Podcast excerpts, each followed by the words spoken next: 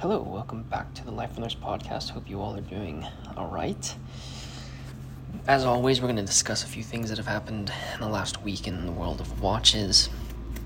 What's really exciting about this week is it seems like all the auction houses are sort of announcing the watches that they are going to be selling in Geneva, which is always an exciting time and uh, a fun period uh, for us to see what's kind of going to come up on the auction block this next season. Obviously, there are also some new watch releases that came out, so I'm going to talk about a couple of things um, over the next uh, next uh, you know 10 to 20 minutes here. So, one of the things that showed up on Instagram, and I'm sure that you saw this piece, was the Montblanc and Collective Horology uh, collaboration for the 1858 Minerva Mono Pusher Chronograph P05 Blue Arrow.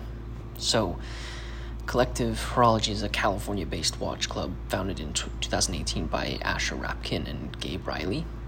And they've done a lot of collaborations um, uh, with, with brands that come out with specific watches. And this time they're coming out with their eighth limited edition with Montblanc, which is named the Blue Arrow. The way that this watch sort of came about was actually from a vintage Minerva stopwatch known as the Yacht Timer, which was sold by um, Eric Wind who I'm sure you are familiar with. Collective Watch, Collective Horology was sort of inspired by this um, this piece and ba- and basically um, came out with um, this new watch, which was based on the Montblanc 1858 Minerva Mono Pusher Chronograph Red Arrow, which was limited to 88 pieces that was launched in 2022. The stainless, this is a stainless steel cased watch with white gold fluted bezels. Um, that's the same as the original from 2022, but this time has this new dial color um, that is obviously um, sort of this uh, this uh, this blue um, this blue uh, that's uh, that's sort of put into the um, telemeter scale that you see on the on the dial of the watch. What's really exciting about this piece is it it really does bring to life the the pocket watch that Eric Wind did offer. And I think Minerva is obviously for vintage lovers um, really, um, really well respected and, and desired by many vintage watch uh, collectors. And so uh, it's it's a cool watch. I think it's a great collaboration between Minerva and Montblanc. The movement really does look quite beautiful. If you haven't seen pictures, I would uh, highly recommend that you take a look at it.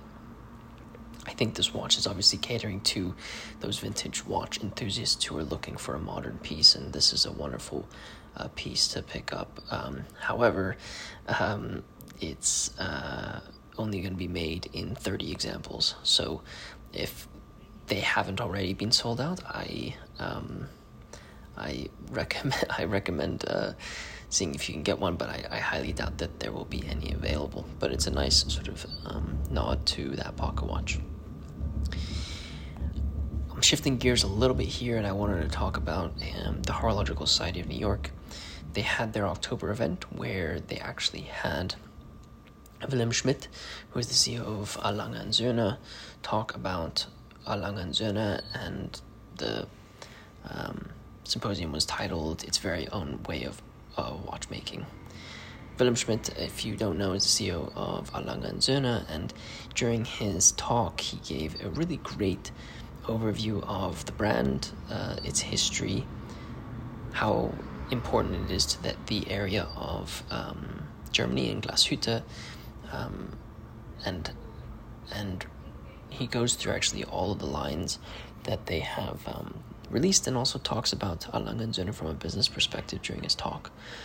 Um, if you are a member of the Horological Society of New York but weren't, were not able to go to the actual talk, I highly recommend you check out his lecture um, and if you aren't part of the Horological Society of New York, go to their YouTube channel because the um, the talk will be uploaded there uh, shortly.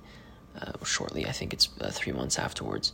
Um, but you can, I highly recommend watching it because it gives a great overview of a brand that um, really deserves it. I think if you went back maybe, you know, five to seven years, I think A. Lange and was really getting a lot of um, mainstream watch media coverage. I think they still are, but not to the extent that maybe they were because there are other things that are being spoken about. Um, what I love about A Lange and Söhne is no matter the piece that you're getting, you know that the quality is at the highest level. Um, you know, if you if you compare one of their most expensive pieces with one of their most inexpensive pieces, you're still going to find the same type of uh, finishing, which is uh, finishing construction, all of it, which I think is um, it makes A Lange and Söhne stand out compared to um, to other brands. So check out the talk. I'll leave a link in the show notes uh, for you to uh, to see it.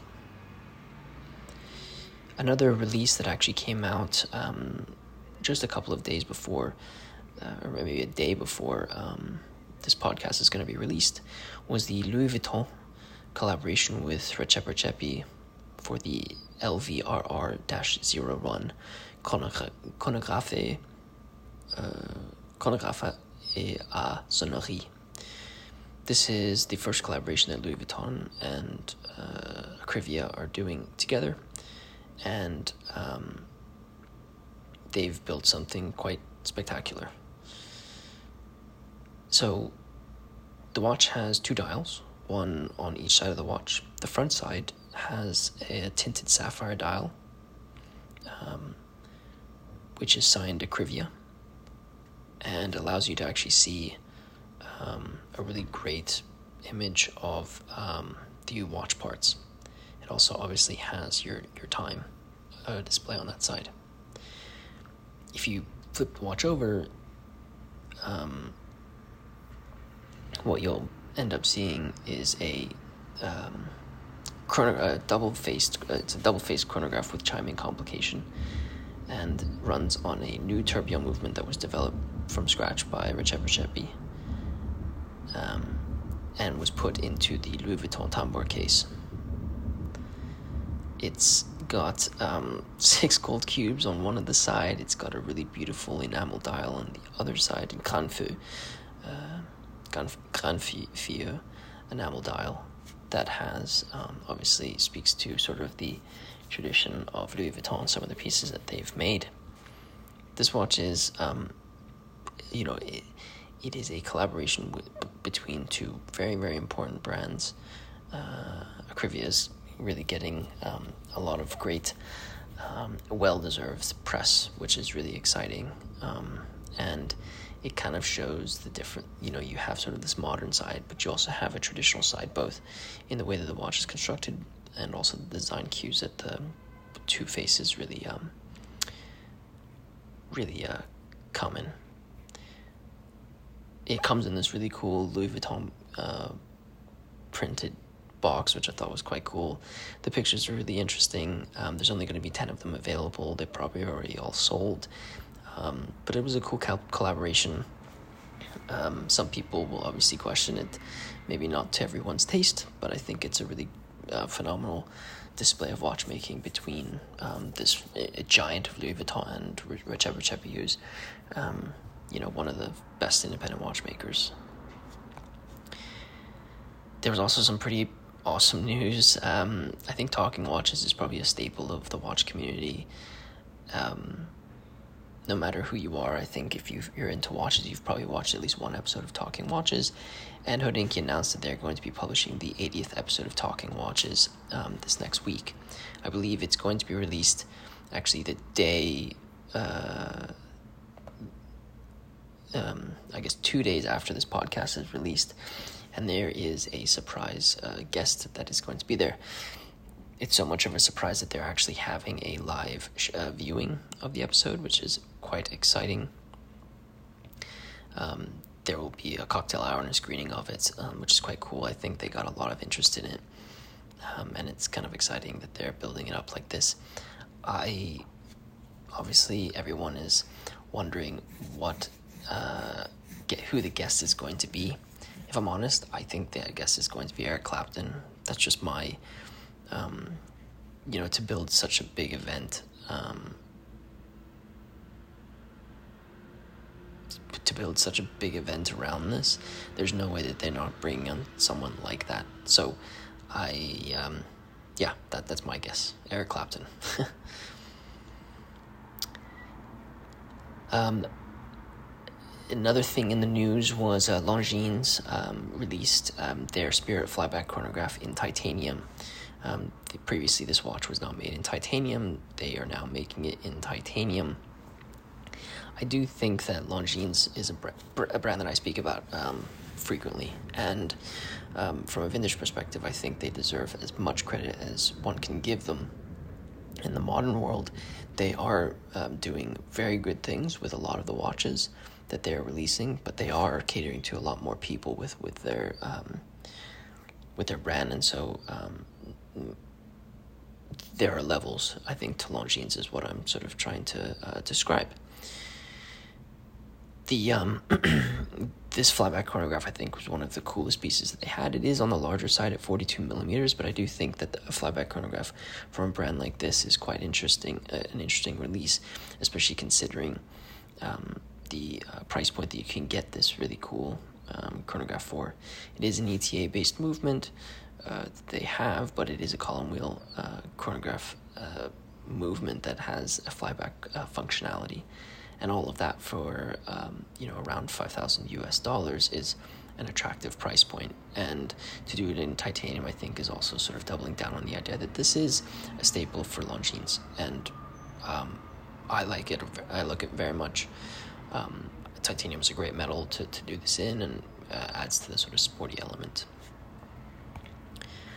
The last thing I wanted to touch on was just a little bit of auction news. I know I've spoken a lot about the auction um, auction houses in, in these podcasts. I know yesterday, last week I spoke about them um, quite heavily, um, but I wanted to speak about um, two watches that were announced um, to be sold at Sotheby's, which were was basically two pieces, one made by George Daniels, one made by Roger Smith. Um, they are two watches that have been described as being sort of tied together by history and the friendship between the two individuals. It's the last George Daniels Millennium watch and the very first coaxial anniversary watch, which has Daniels' uh, name uh, made by his apprentice and um, disciple George, uh, Roger Smith.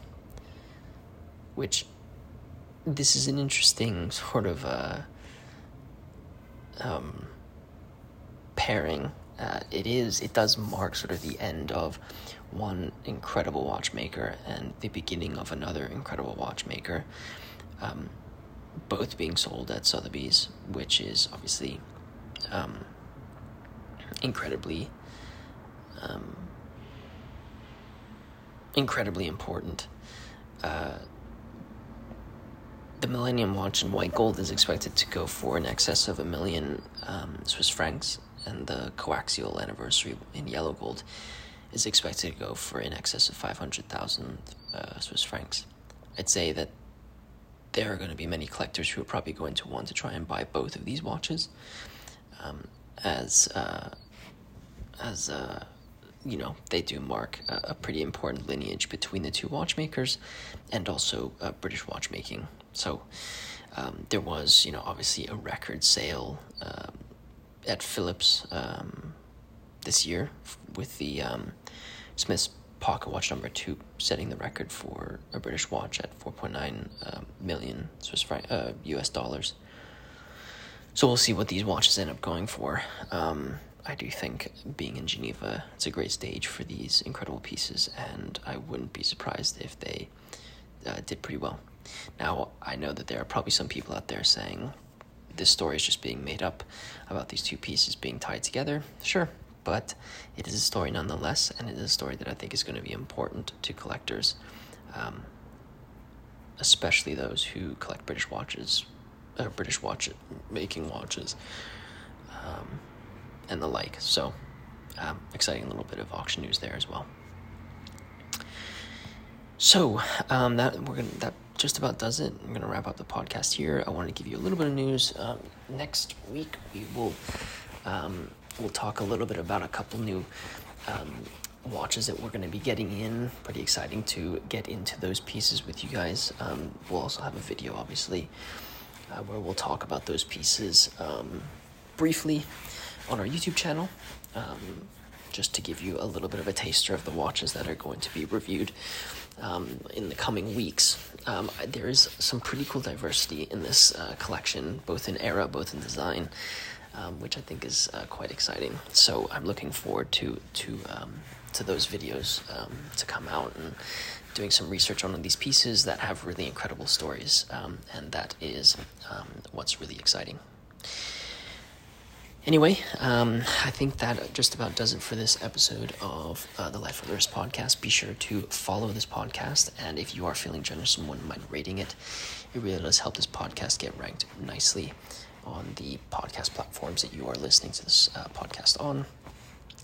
Check out all the links in the show notes if you want to see the um, the some of the articles about the things that we spoke about in this podcast, and you can also check out all of our uh, sites. Um, uh, there will all be in the show notes. With this said, guys, thank you so much for listening to this podcast, and I will catch you in the next one.